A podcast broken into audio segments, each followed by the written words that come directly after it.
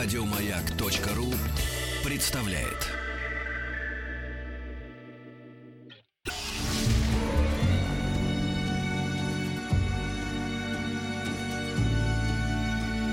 По заказу Гостелерадио.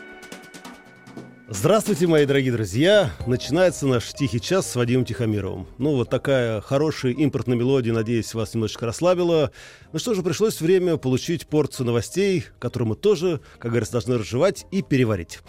А, друзья, ваше мнение, как я всегда говорю, нам очень важно. Поэтому смс-портал 5533, все сообщения сейчас слово «Маяк» работает. WhatsApp плюс 7 967 103 опять 5533 работает. Телефон прямого эфира 728 7171. Код города Москвы 495 тоже работает.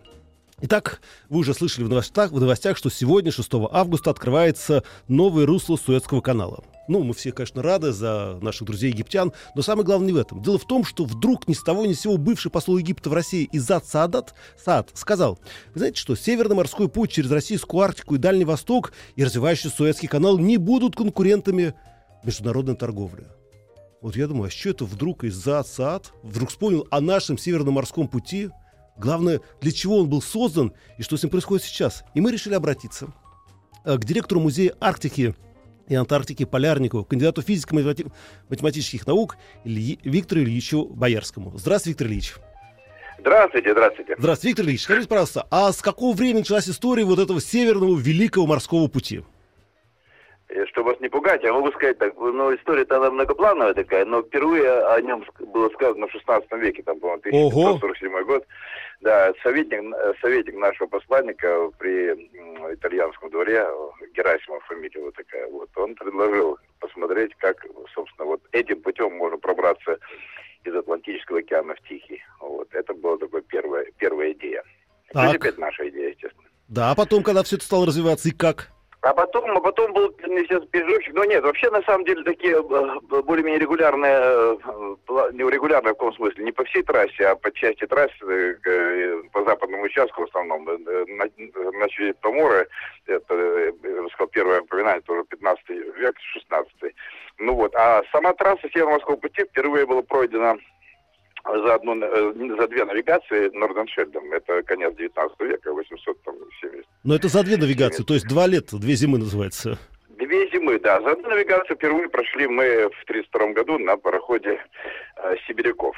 Виктор Ильич, а зачем советскому правительству нужен был этот Северно-морской путь? Вы что, пройдите... Почему советскому правительству? Это, это Северо-Морской путь, не советскому правительству был. Слава богу, до этого все было решено. И, как важно, нет, важно места. Знаете, большой толчок был, собственно, две большие экспедиции были, которые исследовали, исследовали возможность прохода Северным морским путем. Это была Великая Северная экспедиция, еще э, предложенная Петром. И потом уже экспедиция Северно-Ледовитого океана 910-915 годы. И этот толчок для нее, э, толчком для нее послужило как раз поражение наше японской войне, в частности, вызванной тем, что наша эскадра очень долго шла вокруг, и вот такая более короткая дорога туда на восток, она, конечно, заслуживала внимания. А насколько вот. сокращался путь? Вот если, например... Два типа... раза примерно. Примерно в два раза. Если идти через Суэц, э, да, даже еще вокруг Африки, то в два раза здесь короче получается путь из Европы в Японию, например чем, чем вокруг. По Северноморскому пути в два раза короче. Виктор Ильич, и значит, этим оправдано то, что мы начали строить атомные ледоколы, для того, чтобы это был, как говорится, круглогодичный северный путь? Да вы знаете, нет, атомные ледоколы, безусловно, они не, не только потому, что по северному пути. В общем, присутствие в Арктике без атомных ледоколов, оно э, совершенно, видите, как бы не, не, не э, может быть гарантировано, поскольку лед есть лед, и здесь, угу. естественно, даже все проекты по шерфу, они без атомных ледоколов немыслимы.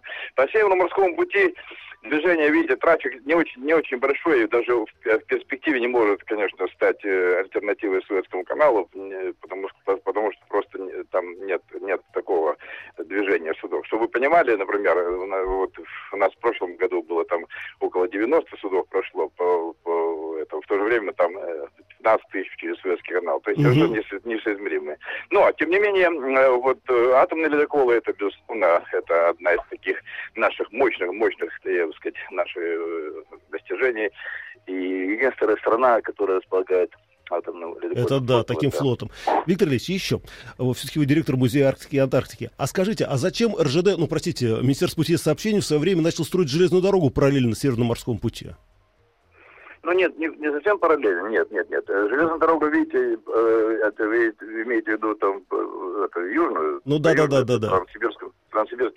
Так а видите, здесь каким образом можем? Вот там по северу не построить железные дороги, поскольку там вечная мерзлота и вообще проблема там очень, очень сложно. И поэтому, а чтобы осуществить связь, скажем, Э, товарообмена по Северному морскому пути с внутренними районами, здесь как предполагалось, по железной дороге это по югу, потом а, по рекам. вот оно в чем дело. По рекам туда. Реки у нас, да, главные, Сибирь, Енисей, э, Енисей Главная артерия. Лена, да, вот. И здесь связаны такие проведенные магистрали могли бы быть. Виктор Ильич, Поэтому, и напоследок, да. скажите, все-таки мы знаем о том, что потепление, да, и льды тают не только в Арктике, но и в Антарктике. А возможно, что все-таки Северный морской путь станет коммерчески выгодным предприятием?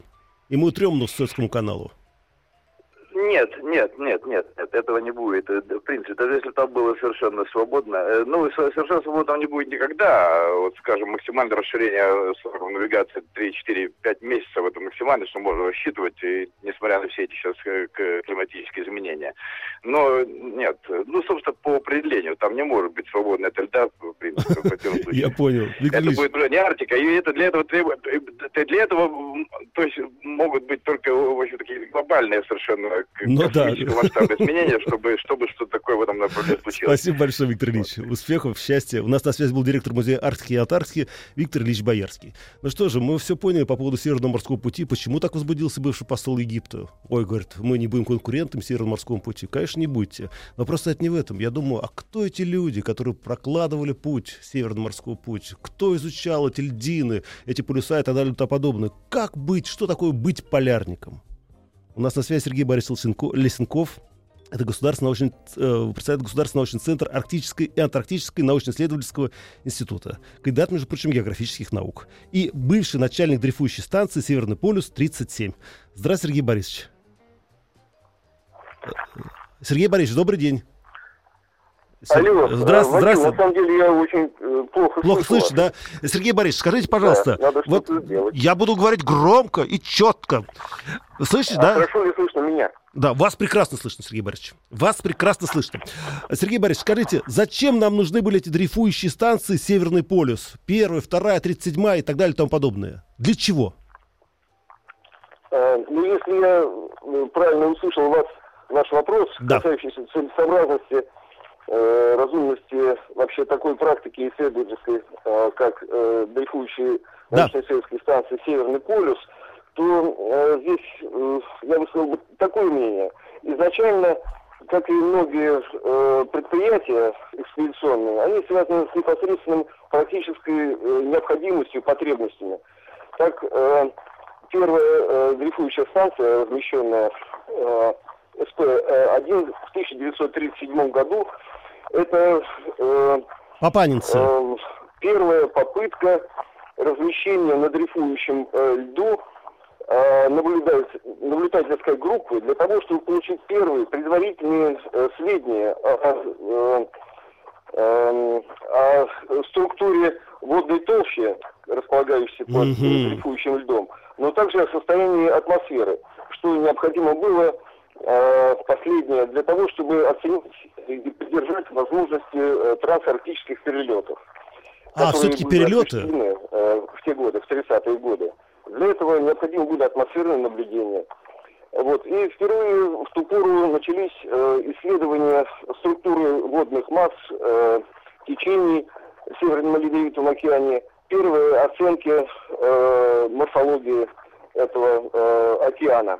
В последующем э, задачи дрейфующих станций, они изменялись. И там немаловажной э, в 50-е годы была и э, военно-морская составляющая. Ну да, э, наши атомные подлодки. авиациями, э, размещение ее на дрейфующем льду.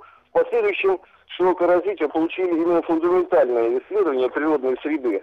Океана, атмосферы, высокой атмосферы. Сергей и Борисович. вот те фундаментальные, те исследования, которые можно было в ту пору считать э, фундаментальными, и э, затруднительно было сказать, какое они найдут применение. И вот сегодня мы живем в то время, когда результаты этих фундаментальных исследований э, широко востребованы. Сергей Борисович, Сергей Борисович, да. В вопросах э, оценки э, текущих э, тенденций изменения климата. наше сегодняшнее суждение о подвижке в климате, они основываются на сопоставлении с теми рядами наблюдений, которые Э, были получены в течение предшествующих... Сергей Борисович, Сергей Борисович, вы меня слышите? Да. Нет? О, слава богу, я просто думал, что вы меня не слышите. Сергей Борисович, скажите, а как это быть полярником? Вот я не представляю, как это полгода болтаться на льдине и даже не помыться горячей водой? Ну, да. Э, вопрос, конечно, интересный. Мне лестно, что вы адресуете его именно мне, хотя в Кургине вообще немного а, людей, которые обладают большим полярным опытом. Но думаю, что они будут солидарны с моей оценкой, какого быть полярником. Прежде всего, нужно быть э, профессионалом. Именно тогда твое пребывание длительное в непростых э, бытовых условиях, и достаточно суровых природных условиях, оно, оно становится осмысленным. У тебя имеется интерес к да. пребыванию в этих непростых условиях.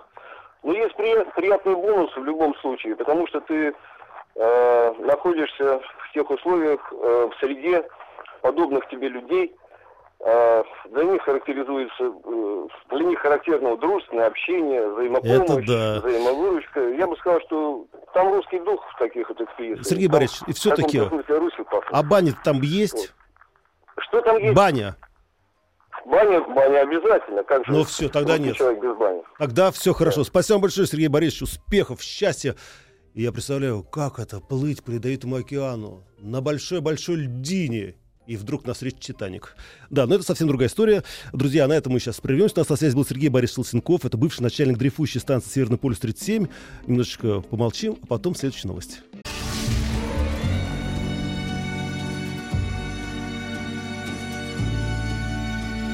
По заказу Гостелерадио. Итак, дорогие друзья, продолжается наш «Тихий час» с Вадимом Тихомировым. И э, у нас на очереди следующая новость. Дело в том, что скоро в лесу под Берлином собираются выкопать большую, огромную гранитную голову вождя мирового пролетариата Владимира Ленина. Весит она будет 3 тонны. Ее собираются перевести потом в Берлин. Дело в том, что в 2016 году собирается, э, собирается открыть выставку которая будет посвящена истории Германии от времен Кайзера и Вермарской республики до Третьего Рейха и ГДР. А фигура эта была подарена Советским Союзом в свое время ГДР. Это был 19-метровый памятник. Ну, когда э, две Германии объединились, памятник распилили на 129 частей и закопали в Берлинском лесу. Место устанавливается до сих пор. Это тайна, которая покрыта мраком. Но вопрос стоит не в этом, да? Ну, представляете, ну, выкопают эту голову, поставят ее в музее, все будут смотреть, говорят, о, какая большая голова гранитная, кто этот дедушка? Вот, а дело не в этом. Вопрос стоит, а как относиться к нашей истории, да? Ведь за последнее время столько было метаморфоз, столько было событий. Сегодня это герой, завтра это антигерой. Как относиться к истории? Давайте об этом спросим у профессора, доктора исторических наук Валерия Всеволодовича Керова. Здравствуйте, Валерий Всеволодович. Да, здравствуйте. Валерий Всеволодович, скажите, пожалуйста, ну вот история, конечно, не имеет слагательного наклонения, но с другой стороны у нас часто герои становятся антигероями. А что делать с памятью об этих людях, э, с монументами, с барельефами и так далее и тому подобное? Как относиться к той памяти, которую, может быть, лучше не вспоминать? Ну, вы понимаете, э, э, в любой стране, не только в нашей, исторические концепции формируются в связи с какими-то э, современными реалиями, понимаете? Угу. Нигде такого нет. Э, и сплошь и рядом, например, э, невозможно создать единый, ну, например, европейский учебник э, по истории. Невозможно, э, да? А почему? Э, э, потому что э, концепция, например, англи... э, французская и немецкая, они совершенно разные. Вот они не так давно создали э, учебник по единый учебник по э, средним векам. Представляете, как это далеко? С трудом. И он никуда не пошел, потому что он оказался не востребован, хотя они несколько лет работали, пытаясь даже по поводу Средневековья сформировать какую-то единую концепцию немецких и французских историков, ну, для детей. Понимаете? Я понимаю, да. Надо же, я думаю, что недавно они пришли к консенсусу, кто прав, да кто нет, ну виноват. ну что, это даже вот на этом уровне. Кто там кого, кто напал, кто защищался, понимаете, кто хороший, кто плохой. Э, это все очень непросто. Э, и тем более э, в рамках, ну, скажем так, Э, какого-то, ну даже, скажем так, противостояния в какой-то степени идейного между нашей страной и Западом, тут еще сложнее найти консенсус. Да, это интересно. Скажите мне, а как относится вообще, например, та же самая Германия к своему фашистскому прошлому? Ведь, э, по большому счету, они убрали свастику, да, они убрали памятник Гитлеру, но, с другой стороны, остались другие монументы, связанные с 30-ми годами э, прошлого века, которые до сих пор возвышаются. Вот там это памятник битве э, народов, по-моему, забыл типичная такая прям фашистская какая-то, не знаю, Нет, ну это, во-первых, по битву народов никакого отношения к фашизму не имеет. Да? О, ну слава богу. Нет, нет, битву я знаю, что не имеет, а сам памятник-то какой? Э, понимаете, это, это во-первых. Во-вторых, э, ну, э, мне кажется, что в Германии относятся э, сейчас, по крайней мере, достаточно э, адекватно к своему прошлому.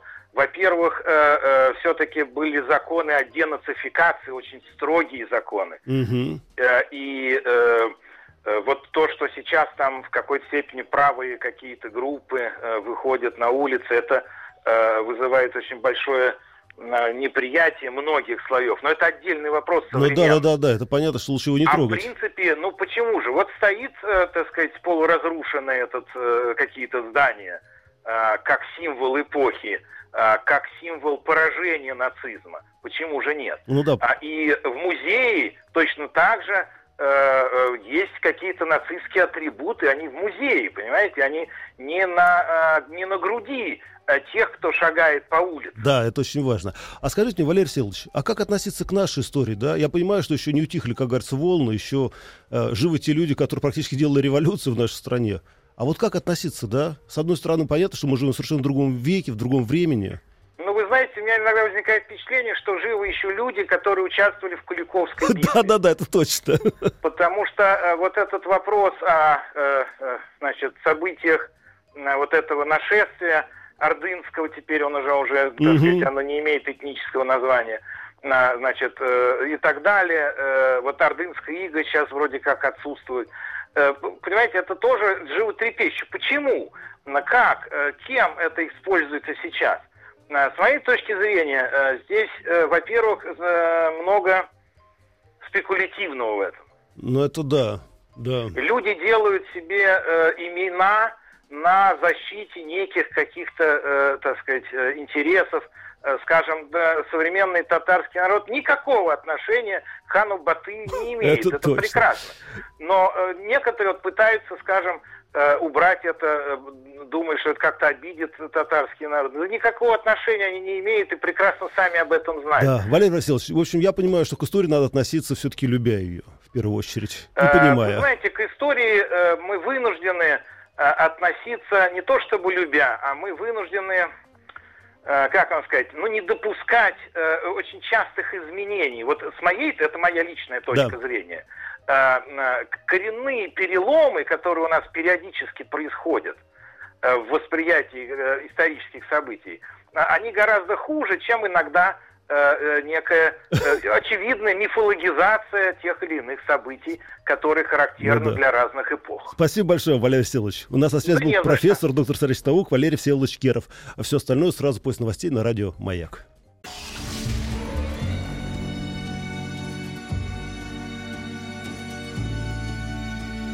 По заказу Гостелерадио.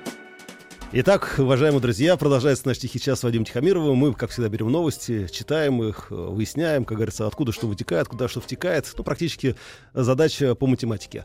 Напомню, что ваше э, мнение очень важно нам. СМС-портал 5533, все сообщения сейчас слово «Маяк», форум радиомаяк.ру, WhatsApp, плюс 7967 103 5533. Тут мне пришло письмо, говорит, Вадик, Вадик, Вадик, Вадик, ну памятник-то построен в 13 году, какой фашизм, пишет нам Зина. Зиночка, согласен с вами, просто я был так потрясен этим памятником, а самое главное, они там постоянно тусовали с факелами в 30-й год, понимаете, о чем дело? Я поэтому решил, что вот, елки-палки, его надо тоже снести на всякий случай, чтобы не было памяти. Ну ладно, дело не в этом. Продолжаем наш разговор. Дело в том, что э, в лесу под Берлином откопали большую голову Владимира Ильича Ленина. Э, весит она 3 тонны. Будет она центром экспозиции. Э, в 2016 году в Германии. Вот. Мы выяснили вообще, как относиться к истории, но вопрос стоит не в этом. Вопрос стоит самым главным. А что такое вообще символика вот Советского Союза? Да, этот серп и молот, красный флаг. И вообще, как они повлияли на нас, на нашу страну, на нашу историю? И мы решили обратиться э, к Марии Геннадьевне Фивейской. Это Российская Академия Народного Хозяйства, Государственной службы при президенте Российской Федерации. Она доцент исторического отделения Института общественных наук и занимается геральдикой СССР. Здравствуйте, Мария Геннадьевна. Здравствуйте. Мария Геннадьевна, скажите, а вот серп и молот, э, кто придумал это и что это несет? Вот какой-то есть тайный смысл в этом знаке? Ну, при желании найти тайный смысл можно везде, Это а если точно, порыться да. в соответствующей литературе, то тайных смыслов будет много, и все они будут друг друга дополнять. Но вообще это древнейшие символы труда, причем и э, в нашем, в европейском ареале. Но если мы с вами посмотрим, скажем, на аналоги европейских гербов, на японские моны, то мы с вами увидим, что и там э, символика серпа, скажем, это знаменитые вот ниндзя, скажем, это их символы, их также собирали Да вы что, серьезно? Вот, и э, это такой, он, скажем так, универсальный символ, универсальный символ труда. Знак ниндзя это хорошо. Я бы назвал... Да, да, посмотрите, знак ниндзя, они собраны в такое красивое очень трискеле, то есть три э, серпа собраны э, ручками в центре, такая получается красивая композиция. Это МОН, аналог европейского герба, родовой символ. Да. Э, Вот, так что это очень универсальное явление, которое вот не только европейской традиции свойственно. Мария Геннадьевна, ну вот сейчас очень многие говорят о том, что надо убрать с кремлевских, как говорится, куполов звезды. А что такое звезда? Вот, э, да, потому что очень много тоже разных транскрипций. В, разных традициях опять-таки разные. Если мы с вами посмотрим на египетские храмы, там будут звезды. Посмотрим а, в европейскую геральдику, там будут а, звезды как знак охраны, защиты. Именно в такой трактовке, как знак охраны, Мгм. это и пришло в символику а, рабоче-крестьянской Красной Армии в самом конце 17 года.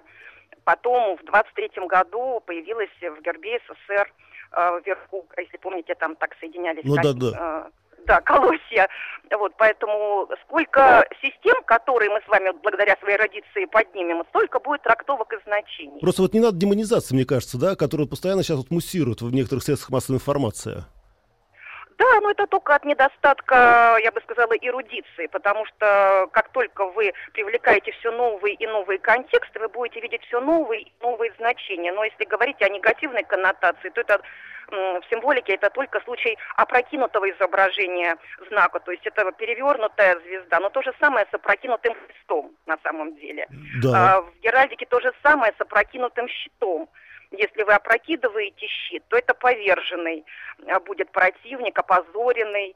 А, Поэтому все, что перевернуто, все нехорошо так э, работает символика. Все, что в стандартной позиции, все хорошо, в позитивной коннотации и несет только благой смысл. Но какой конкретно, зависит от того, в каком контексте Ну да.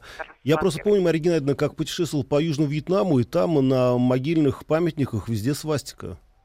Да, свастика это нормальный рабочий узор, причем всего мира. а, Просто он оказался скомпрометирован и нагружен негативными смыслами. Индия вся расписана свастиками. Норвегия а, демонстративно отказалась а, выводить этот символ из обихода, поскольку для них это нормальная основа национальной символики. Древняя очень. То же самое, если мы с вами пройдемся по нашим этнографическим музеям. Правда, многое было с начала войны уничтожено, чтобы Мгм. не не вызывать таких вот ассоциаций. Но вообще, вот скажем, в конце 19 века, в начале 20 шли в России поиски э, национальной символики и очень интенсивно обращались к древнеславянским символам, где свастика во многом, э, во многих очень э, вариантах изображения была представлена. Билибинские есть знаменитые открытки, там Алеша Попович изображен со знаком свастики на плече. Так что э, до того, этот знак был скомпрометирован, он не нес никакого негатива. Но сейчас это очень болезненный, травмирующий знак для поколений людей, которые пережили геноцид. И Да. э, сейчас, э, может быть, не стоит это так активно продвигать э, в нашем а, символическом пространстве. Но понимать, уважать этот знак, понимать, что это солярный знак, конечно, грамотный человек должен. Мария это наше общее наследие. Да, вы знаете, Да? просто я вас сейчас слушаю внимательно понимаю, что вот когда э, идет такая непрерывная связь да, времен, и когда мы берем какие-то знаки из прошлого и продвигаем их в будущее, это нормальное явление. Абсолютно нормально, и так же, как мы сносим и уничтожаем какие-то символы, мы должны быть, мы не первые, да, французская великая буржуазная революция э, сносила головы королям, да, в, Да. в Сен-Дени, да, по прошествии там сотен и двух сотен лет мы понимаем, какое это было варварство, а для них это было страшным символом действительно насилия старого режима, с которым хотелось порвать, отказались от геральдики. Вспомните Лопатина, который рубил вишневый сад. Он был Да, символом да. крепостного права и насилия. Вспомните наших прадедов, которые э, сносили символику с орлом, потому что для них это была символика режима, который действительно для многих был сопряжен со страшными голодовками, голодом, Но это совсем уже другая история, да. Спасибо им Да, но большое. и сейчас то же самое. Мы также пытаемся избавиться от символов, думая, что мы отрезаем себя от прошлого. А через 100-200 лет, как французы в 19 веке не могли петь Марсельезу, да, символ страшной кровавой революции, через 200 лет поют как символ э, того, что принесло в мир идея равенства и братства. Спасибо большое. У нас на связи была Мария Геннадьевна Фивейская, гераль... которая занимается геральдикой, э, кандидат- доцент исторического отделения Института общественных наук Российской Академии Наук.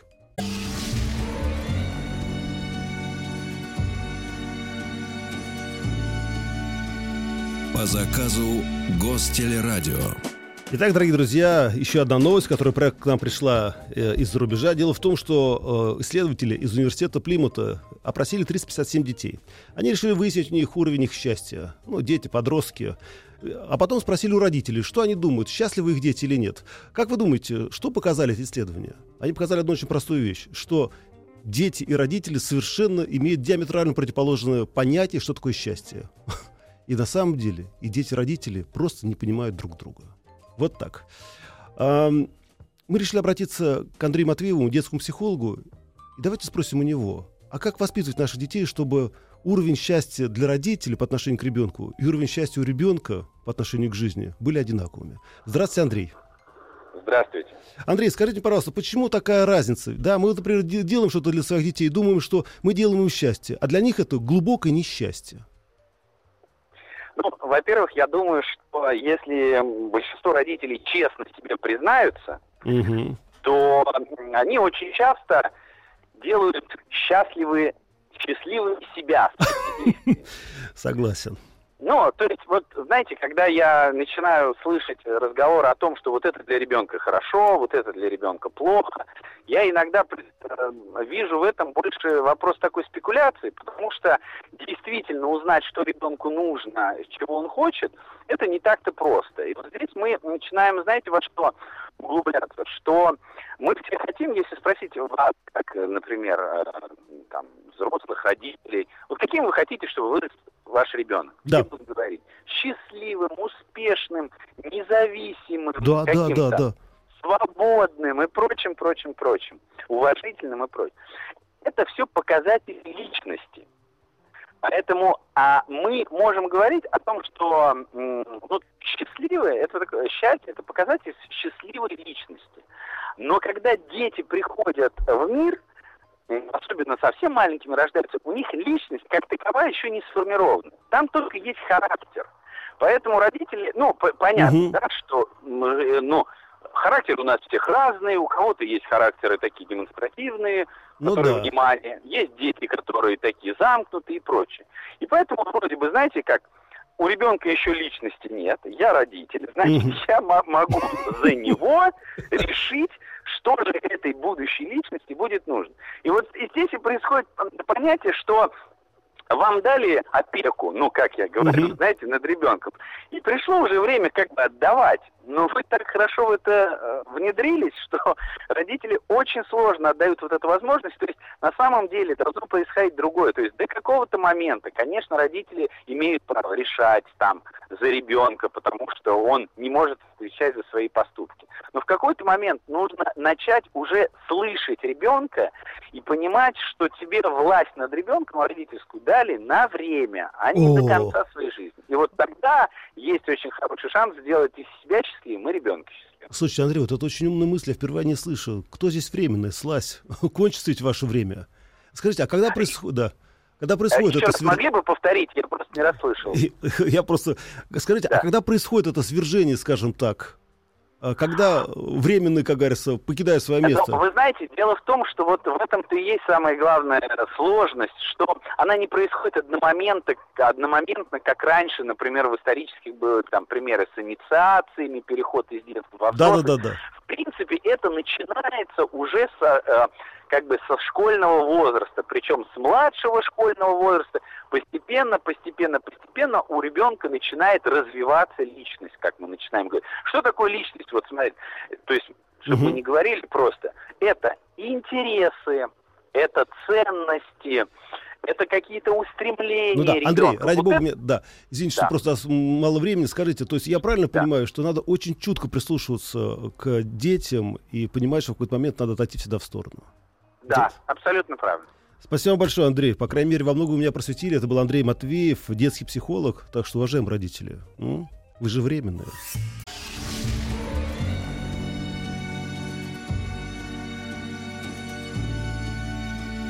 По заказу Гостелерадио. Друзья, я напоминаю, что мы взяли исследование университета Плимута, которое выяснили, что, оказывается, понятие счастья для детей и их родителей — это две совершенно разные вещи. Дети считают, что они счастливы, а родители считают, что наши дети счастливы. Мы спрашивали Андрея Матвеева, почему это происходит. Видите, он сказал, что, оказывается, ведь мы все временные родители. Рано или поздно дети выпорхнут из гнезда. Но вопрос это не в этом. От уровня счастья детей, мне кажется, зависит очень многое. Посмотрите, например, на Японию, да? Почему они так вырвались вперед? Потому что, мне кажется, у японских детей счастливое детство. Так это или нет, сейчас мы узнаем. У нас на связи Александр Николаевич Мещеряков. Это, э, он представляет Российскую Академию Народного Хозяйства и Государственную службу при президенте Российской Федерации. Известный российский историк и японист. Здравствуйте, Александр Николаевич. Да, да. Александр Николаевич, скажите, а как воспитывают... Извините, связь Да прервалась. что ж такое, Что? а? Как, вот на самом интересном месте, как обычно, да. Но ничего страшного. Понимаете, друзья, ну, пока мы налаживаем связь, если, конечно, она наладится, давайте признаемся друг другу честно, что вот если мы воспитываем детей, да, если мы э, создаем из них личности, да, которые потом впоследствии станут локомотивом истории своей страны, то это все хорошо. А если мы угнетаем их, я вот сейчас ехал в метро, да, стоит мама, дочка, такая милая, хорошая, она любопытная, куда пошла, иди сюда, к ноге и так далее и тому подобное. Вот что вырастет из этой дочки, скажите мне? То она будет такой же женой, такой же матерью и так далее и тому подобное. Цепная реакция. В Японии все совершенно по-другому. Вот все по-другому. Вот почему это происходит? Что, связь не налаживается, да? Если связь не налаживается, то ничего страшного, мы тогда это сделаем, выясним этот вопрос. В следующий раз. У нас же много времени. Не получается, да? Но ничего страшного. Друзья, по крайней мере, вы об этом задумаетесь, да? И решите для себя, что делать, как делать, как воспитывать своего ребенка. Это очень важно. Это очень важно для нашего будущего тоже, как говорится, для нашей будущей старости. Друзья, на этой высокой ноте можно я быстро с вами попрощаюсь, ладно? Потому что чем мне говорить? Что буду вас сейчас вот учить чему-то, да? Вы же умнее меня гораздо. Не забывайте только об одном, что любая новость, которую вы получаете через средства массовой информации, это не просто, чтобы забить ваши мозги чем-то, да? Это повод для того, чтобы о чем-то подумать. Поэтому слушайте радио «Маяк», думайте, анализируйте. Да вы станете самыми продвинутыми, самыми хорошими, самыми добрыми, самыми веселыми на этой маленькой планете под названием Земля. Всего доброго, пока, до завтра. Еще больше подкастов на радиомаяк.ру.